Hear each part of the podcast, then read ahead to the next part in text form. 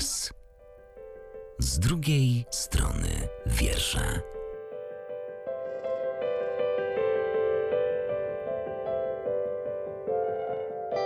Halo, tu Rewers. Przed mikrofonem Katarzyna Gałan i Joanna Jastrzębska. dzisiaj rozmawiamy z Sarą Akram, absolwentką filologii polskiej, w tej chwili doktorantką w zakresie językoznawstwa polonistycznego. Cześć, dzień dobry. Cześć, dzień dobry. Żeby nie było tak oficjalnie, bo ta rozmowa oficjalna nie będzie, to Sara jest poetką i też wolontariuszką związaną z Domem Słów, a niedawno też zostałaś laureatką w 13.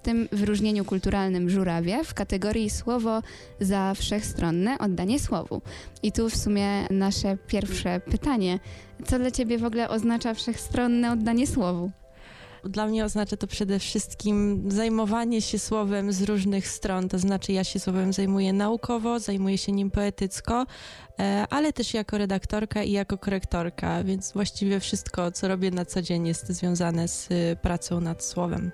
To się wzięło ze studiów? Czy pasja i miłość do słowa była jeszcze przed? Nie, była od dłuższego czasu. y, Właściwie chyba tak naprawdę od podstawówki. To będzie trochę pewnie banalne, jak powiem, że od zawsze lubiłam czytać książki, bo wiele osób lubi czytać książki. Mm, Ale w podstawówce i później też brałam udział w olimpiadzie przedmiotowej z języka polskiego i z kolei udział w olimpiadach wzbudził we mnie tą ciekawość poznawczą i naukową i dlatego się zdecydowałam na studia polonistyczne. No i później też na y, doktorat. Więc ta literatura i słowo w różnej postaci towarzyszy mi od bardzo dawna. Mm, To o słowach jeszcze za moment porozmawiamy, a teraz tradycyjnie przejdziemy do przeczytania wiersza.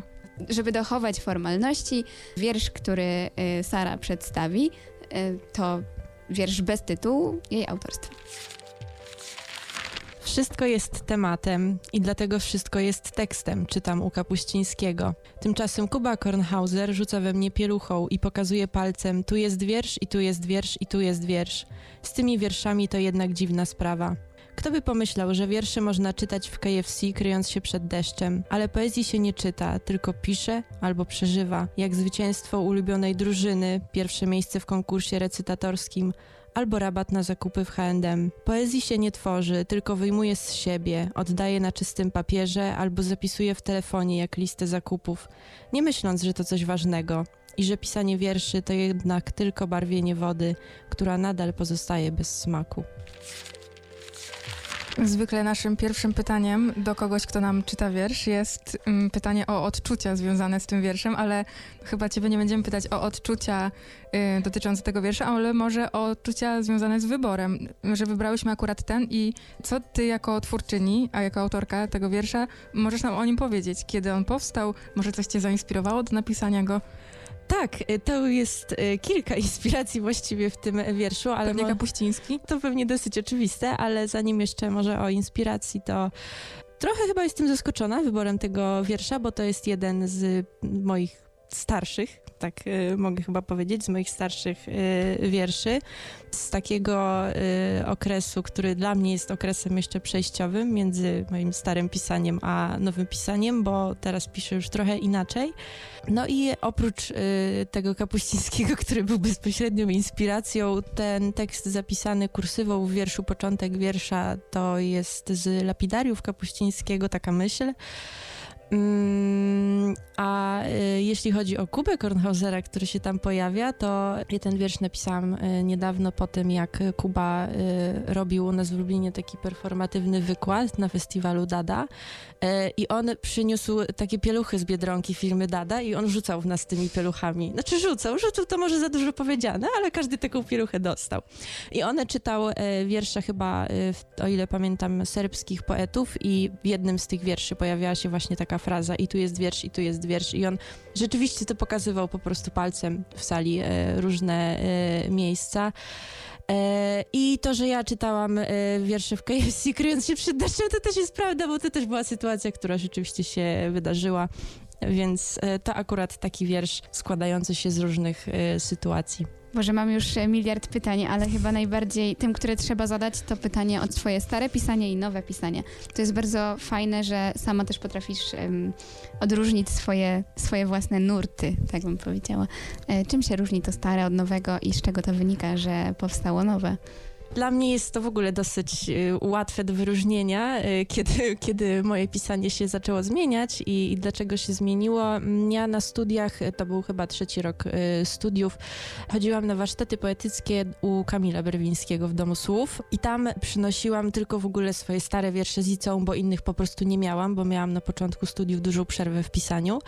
No i oczywiście te wiersze były słabe. No ale jak już się dowiedziałam, co jest w nich słabego i jak już stwierdziłam, że no chciałabym, żeby były lepsze i jak zaczęłam też czytać w ogóle y, to, co teraz się publikuje, jak teraz ta poezja y, wygląda, no to y, siłą rzeczy zaczęłam zmieniać gdzieś tam ten swój styl. On na początku był ten wiersz, który przeczytałam, jest przykładem takiego stylu, może bardziej mi się wydaje komunikatywnego, takiego prostszego w odbiorze, że jednak jak czytamy, to mniej więcej już wiemy o co chodzi. Em, I przez jakiś czas, y, dosyć długi, takie wiersze właśnie pisałam. Mm, No a później zaczęło się kombinowanie w jakieś bardziej nieoczywiste y, strony. No i takie, takie wiersze y, wysłałam na Połów, to jest pracownia literacka, którą organizuje biuro literackie. No i okazało się, że tam zostały te wiersze bardzo dobrze przyjęte, wielu osobom się spodobały, a dla mnie to był też moment właśnie tego sprawdzenia, że ten nowy kierunek to jest ten dobry kierunek. Mm, y, może wrócimy do samego mm, tematu wiersza, bo jeszcze chyba nie wyczerpałyśmy. E, Tak, ale zanim do, wrócimy do tego tematu wiersza, to musimy zaprosić Państwa na piosenkę, bo już wyczerpałyśmy nasze e, pierwsze sześć minut e, mówienia do Państwa i musimy wymyślić jakąś piosenkę. The Dumplings mają nową piosenkę, nosi tytuł Każda z nas. Halo tu Rewers, wracamy po przerwie. Jest z nami Sara Akram, poetka i wracamy do tematu wiersza, który nam przeczytałaś. Mm, Zaczyna się on od y, wszystko jest tematem i dlatego wszystko jest tekstem. I ten wiersz bardzo nam pasuje w ogóle do naszego postrzegania poezji, bo nam się trochę wydaje, że poezja tak naprawdę jest wszędzie i wszystko zapisane umiejętnie ym, z podziałem na wersy może być poezją. No i zastanawiamy się, czy ty masz taki pogląd, czy jednak byś się z nami tutaj nie zgodziła? E, Nie chciałabym się tak kategorycznie wypowiadać na temat tego, co, co jest poezją, a co nie, i czy to rzeczywiście tak jest, że, że jak jest ten podział na wersy i coś jest w miarę okej napisane, to, to już mamy wiersz. Myślę, że tak jak napisał Kapuściński, rzeczywiście y, jakby ta, jeżeli chodzi o sam temat, to dla mnie nie ma jakichś takich granic, że o czymś można napisać, a o czymś nie można, albo nie trzeba, albo coś takiego. To jest zawsze indywidualny wybór autora albo autorki i, i ja tak myślę o poezji. Mogę mówić bzdury i mogę się mylić, ale nie każdy wiersz też musi być podzielony na wersy. Herbert miał takie utwory, które pisał bez podziału i jeśli nie mamy po prostu wklejonej e, na naszych tutaj przygotowanych dokumentach złej wersji twojego utworu, to ty też napisałaś e, bez podziału na wierszy. Skulona siedziała zanurzona w wodzie. Mhm, Tak, rzeczywiście. To jest w ogóle dosyć często już y, spotykana taka forma, no właśnie tak jak powiedziałaś, tego, że wiersz nie musi być w wersach. Mm, I to wcale nie oznacza, że staje się prozą albo czymś, co czasem nazywamy prozą poetycką. Ja nie lubię do końca tego określenia, bo to takie określenie, że nie wiadomo o czym mówi. A czytanie wierszy w KFC, to mm, zastanawiam się, mm, bo poezja ma taką renomę, że no to jest coś, co należy czytać w garniturze, pod krawatem, nie wiem, może w jakiejś garsonce. I czy to nie jest profanacja? Nie, to na pewno nie jest profanacja, ale rzeczywiście wydaje mi się, że dalej poezja jest mm, tak trochę się na nią patrzy w sposób stereotypowy, że to jest coś takiego wiecie, specjalnego, że to trzeba mieć właśnie specjalne warunki do czytania i sobie to czytać i przeżywać i w ogóle, a ja też uważam, że nie musi tak być. Dla mnie po pierwsze pisanie wierszy jest ogromną frajdą i jeżeli ktoś ma jeszcze w ogóle z czytania tych wierszy frajdę, to jest w ogóle super. My też jesteśmy zdania, że wcale nie trzeba być pod krawatem i nie, nie chcemy tego patosu dookoła poezji poszerzać, a chcemy bardziej go zdejmować, tak nam się wydaje. Mówimy trochę, obie mówimy za nas dwie, bo jesteśmy trochę jak jeden organizm. Ale kolejny taki twój przytyk też w tym wierszu, który mm, przeczytałyśmy w poprzednim wejściu, że poezji się nie czyta, tylko pisze albo przeżywa. I naszym zdaniem, może my tak trochę to widzimy, ale oczywiście to może chodzić o coś zupełnie innego, że to jest taki mały psztyczek dla systemu nauczania, że w szkole nam każą te wiersze analizować. Rozebrałyście wiersz na czynniki pierwsze, ale to fajnie. E, to tym bardziej się cieszę, że, że można go tak czytać. Rzeczywiście, ja uważam, że mm, znaczy rozumiem z jednej strony, że jest jakaś podstawa programowa i jakiś system szkolnictwa i my jakoś w nim funkcjonujemy, ale uważam, że jednak w dłuższej perspektywie to, co robi się w szkole, jest szkodliwe w tym sensie, że ono nie zachęca do samodzielnego, yy, samodzielnego czytania poezji i sięgania po coś innego niż yy, no, ten kanon, który mamy yy, w szkole. A dzisiaj ta poezja naprawdę jest różna i mi się wydaje, że każdy mógłby znaleźć w niej coś dla siebie. Mm, A propos rozbierania wiersza na czynniki, to, to jeszcze nie koniec, mm, bo zastanowiłyśmy się też nad fragmentem mm, poezji się nie tworzy, tylko wyjmuje z siebie. I no, jeżeli się ją wyjmuje i się jej nie tworzy, to znaczy, że ona jest. To gdzieś w nas. No to gdzie ta poezja jest schowana? Powiedziałabyś nawet, że poezja jest częścią ciała. Że jesteśmy może takim organizmem ze słów? Mhm, pewnie, no, tak, dzisiaj pewnie bym tak tego już nie napisałam, że trochę mój, mój chyba pogląd się trochę jednak zmienił Musisz się teraz tłumaczyć. Tak, teraz się będę tłumaczyła. To znaczy nie, wydaje mi się, że jest rzeczywiście coś takiego w wierszach, ale chyba nie tylko w wierszach, tylko w, w różnych sposobach y, tworzenia i tak dalej, mm, że ono jest y, jakoś nierozerwalnie związane z tym y, twórcą, no bo to jest być może mój kawałek ciała, ale na pewno kawałek umysłu. na pewno kawałek umysłu i y, no trudno też jakby się od tego całkowicie odciąć, co nie znaczy, że do tych wierszy ja nie mam dystansu i jakoś jestem do nich bardzo przywiązana. Nie jesteśmy też za bardzo przywiązani do list zakupów na naszym telefonie, a ty właśnie e, napisałaś tutaj, że poezję się oddaje z siebie na czystym papierze albo zapisuje w telefonie jak listę zakupów, nie myśląc, że to coś ważnego. I to mi się bardzo skojarzyło z e, czymś, o czym pamiętam, że mówił mi e, Maciek Tuora, którego pewnie znasz, że często nam przychodzi mm, coś do głowy, kiedy się nawet tego nie spodziewamy, że jedziemy autobusem i nagle musimy coś zapisać i wtedy wyjmujemy telefon i piszemy to, co chcemy z siebie wyrzucić w notatce w telefonie. Twoje notatki w telefonie są wypełnione po brzegi jakimiś myślami, tekstami. Tak, mam sporo tych notatek w telefonie, znaczy jak co jakiś czas je kasuję, bo już mi się mylą i robi się tam chaos. I rzeczywiście to tak, tak jak Maciek powiedział, tak jest, że czasem, a nawet często przychodzi nam coś do głowy, co chcemy zapisać. U mnie to w ogóle jest tak, że moja praca nad wierszami to jest taka praca w tle. Ja mogę robić coś innego, ale z tyłu głowy pamiętam o wierszu, który piszę i jeszcze go nie skończyłam, a chciałabym coś tam w nim zmienić i jakieś takie szufladki się po prostu otwierają, to wtedy telefon jest zawsze pod ręką i jest najwygodniej w telefonie zapisać coś. I w ten sposób właśnie chyba omówiłyśmy już niemal cały wiersz, ale wiem, że myślisz też, Asia, o ostatnim zdaniu, prawda? Pisanie wierszy to jednak tylko barwienie wody, która nadal pozostaje bez smaku. Czyli mm, mi się tak wydaje, że to jest tak, że wiersze nie za wiele zmieniają, ale jest z nimi trochę przyjemniej. I czy to jest znowu kolejny psztyczek w nos dla poetów z misją, którzy chcą y, wierszami zmienić świat? Nie traktowałabym tego jako sztyczka tym razem, bo ja szanuję bardzo i cenię ludzi, którzy uważają, że w ogóle pisaniem można coś zmienić. Ja tak nie uważam, y, niestety. I nie chciałabym, żeby to wyszło, że ja ich tu jakoś krytykuję albo hejtuję, co gorsza. Y, Dzisiaj podpisałabym się dalej pod tym wersem, bo rzeczywiście, ym, znaczy chodziło mi też o to, żeby też czasem tej poezji tak nie traktować na serio. To też to, że ona nie, nie zmienia jakoś tak rzeczywiście y, świata, nie znaczy, że, mm, że nie jest ważna i że można ją, nie wiem, pisać byle jak też. To są dla mnie też dwie rzeczy się nie wykluczają, że ja mogę nie chcieć jakby zmienić czegoś w wierszu, ale nie uprawnia mnie to do tego, żeby wiersz był słaby. Dobrze, wierszowi bez tytułu już odpuszczamy, już nie będziemy go dalej rozbierać. E, Słyszymy się za chwilę z innymi wierszami.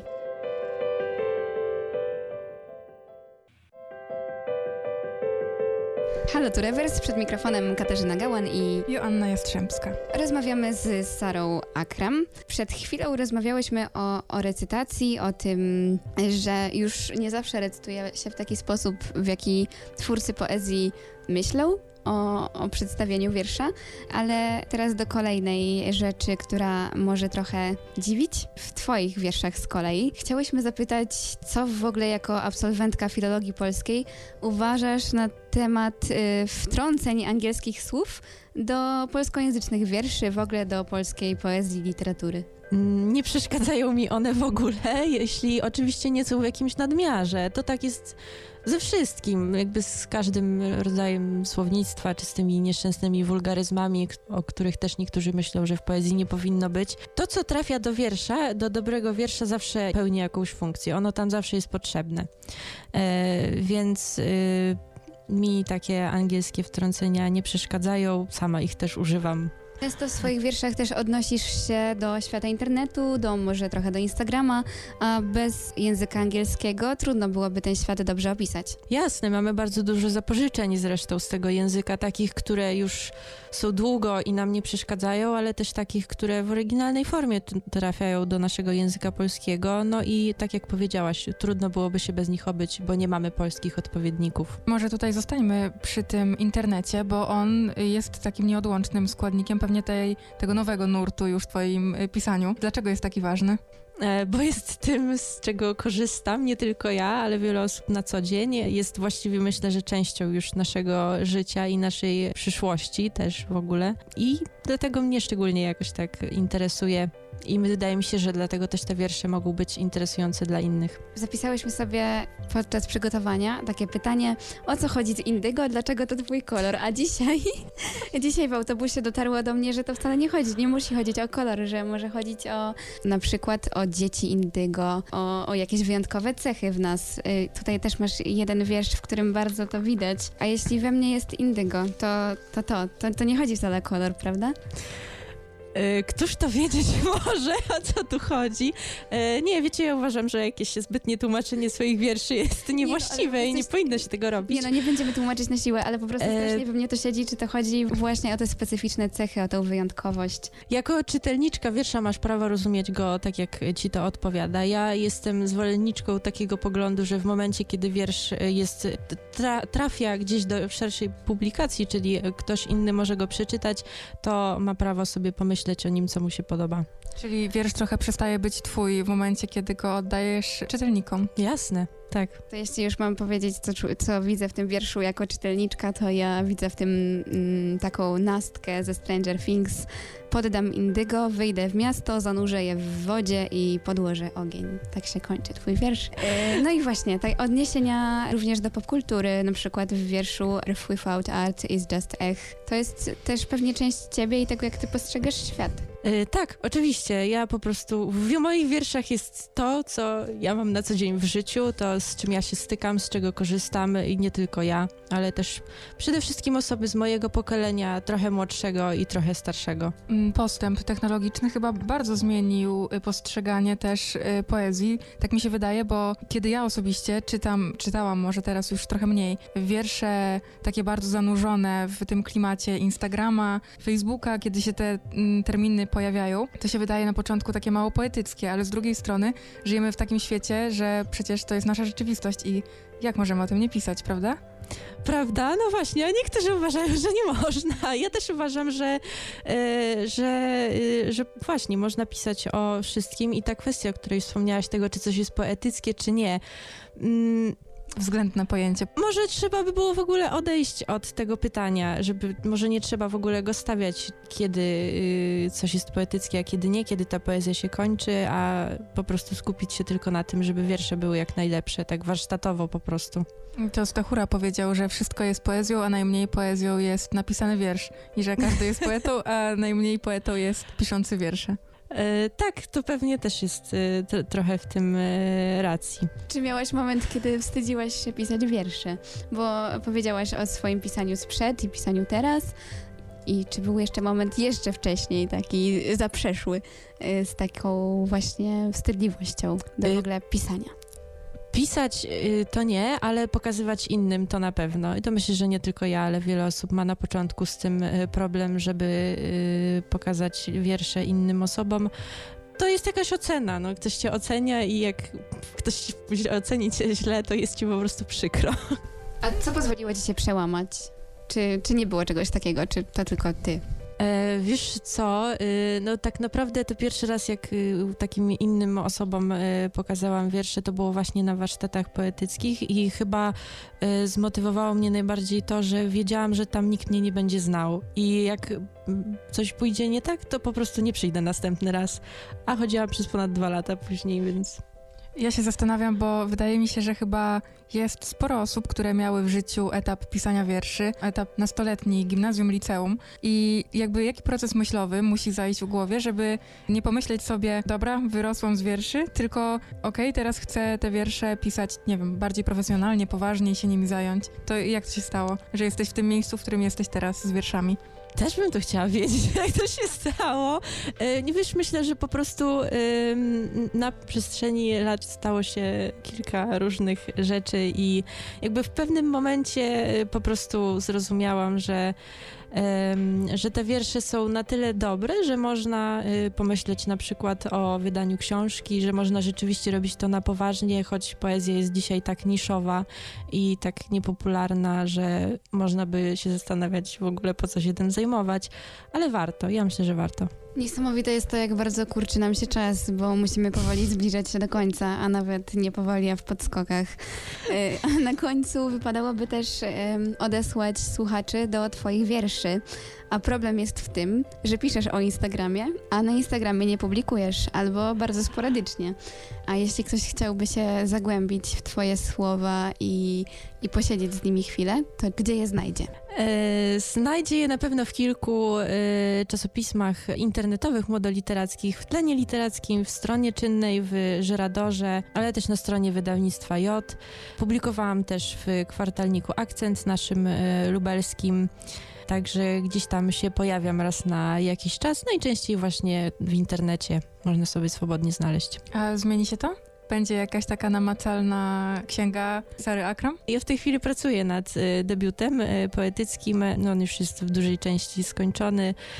Także mam nadzieję, że albo w przyszłym roku, albo w jeszcze następnym uda się wydać. To teraz Sara Akram była w rewersie przed debiutem, a jeszcze usłyszymy się w trakcie i po. Do usłyszenia. Do usłyszenia, dziękuję bardzo.